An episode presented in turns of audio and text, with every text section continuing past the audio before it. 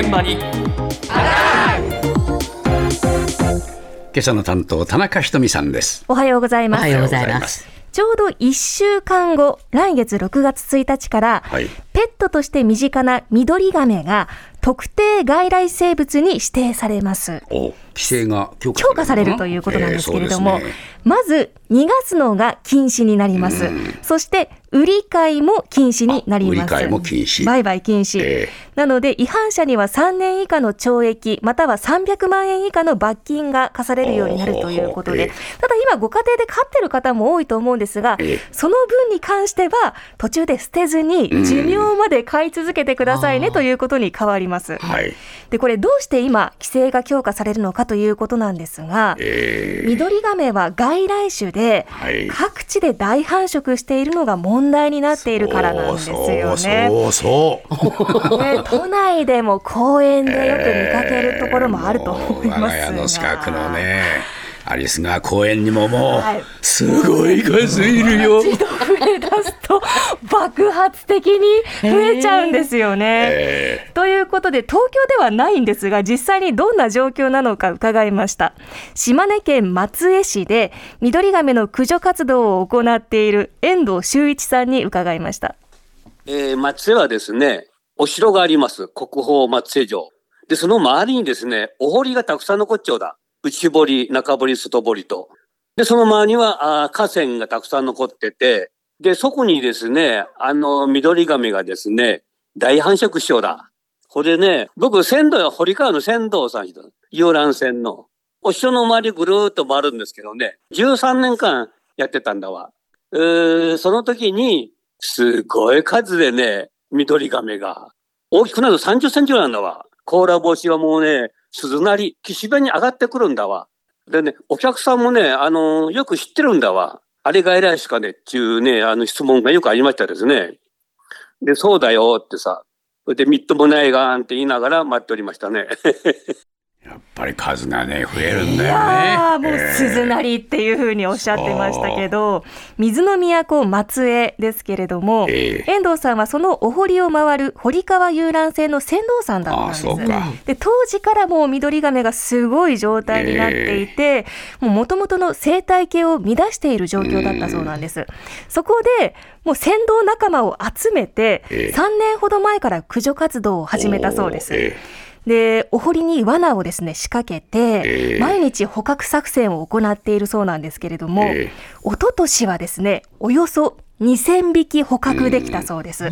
そして去年はおよそ4000匹捕獲できたと。ないですか。そうなんです、えこれだけの量を捕獲できれば、まあ、根絶も近いのかなと思ったんですけれども、うんやっぱりこのミドリガメの繁殖力あ、舐めてかかってはいけないようです。えミドリガメ正式にはミシシッピアカミミガメというそうですが、ええまずですね、産卵、年に2、3回、多くて5回卵を産むそうです。ああそうか。はい。しかも、1回に産む量がですね、多いと20個卵を産みますので、松江みたいな天敵のいない場所だともう爆発的に増加してしまうということなんですよね。えということで、遠藤さんたちは、このミドリガメの天敵ってワニだそうなんですけど、ええワニのようにこう駆逐していくぞという思いを込めて、自分たちをワニの会というふうにチームをえ え名乗りまして、そうなんです。ええ日々活動を続けているようなんですけれどもただそんな亀との格闘ですね、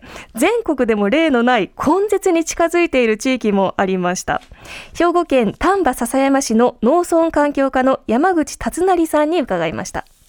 かつてですね笹山の中心地にある笹山城跡の堀にはですね笹山に生えている特有のハスという、まあ、あのハスの花とかレンコンとかが有名ですけれどもそういったものが一度消失してしまったんです、まあ、その要因としてアカミミガメが考えられておりましてあのそれを駆除するために、えー、と予算を市の方でかけておったりあの国さんとか県さんからお金をもらいながら活動を、えー2014年から継続しております、えー、と2019年頃に、まあ、ハスが復活しましてこから倍倍に増えていって現在は約8割程度まで復活しております。一度お金をかけた後はまあ細く長く続けるというのも重要かなというふうに感じております。そうか花が復活したのね。そうなんです、え。まあ10年やってようやくとーいうことなんですけれども。そうか息の長い戦いだ。そうですね。で、亀の住処やっぱりここでもお堀だったんですよね。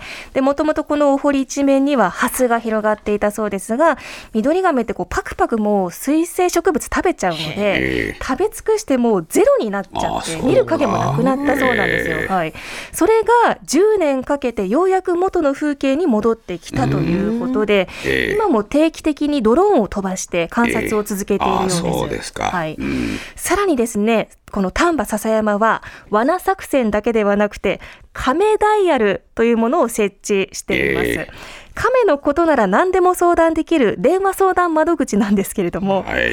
あの農家さんからの相談が多いようなんですが、ええ。例えば用水路で亀を見かけましたとか、ね。そううん。地面をとことこ歩いてましたとか、うん。ポンプに詰まってましたとか、いまだに数件あるそうなんですが、ええ。この農家さんとかから問い合わせがあると、市役所が引き取ってくれる、ええ。そういった制度も設けています。そうかそうか。はい。ただやっぱり息の長い活動を続けていくためにはお金もやっぱりかかるんだですよね。ね。え当初は年間100万円規模の予算を投入していたそうで、え現在も年間30万円の予算を当てて、もう住民も巻き込んで、一緒にもう地域一体で活動を続けてきた成果がようやく実を結んだということなんですけれども、え一方でですね、冒頭の元船頭の遠藤さんですね、松江は丹波笹間丹波篠山のようにはうまくいかないんだよと話していました。ということで遠藤さんにお聞きしました。行政のね、あの、島根県松江市がですね、やる気あるかないかです。予算がつかないんだわ。外来種の駆除のね、やる気がないことを要するに。この亀取りはですね、毎日出るんだわ。これ毎日出ないとね、亀がね、網から逃げちゃうんだわ、破って。で、今年はもう全然予算がつかなくてね、また。僕らも今年はやらないよって宣言して、やってない。だけど、僕は、あの、代表だけん、ボランティアでやります。僕だけ。丹波笹山みたいにね、もう死が率先してだね、あんな風にやらないとね、減らない。なんとかならんもんかなと思うけどな。難しい。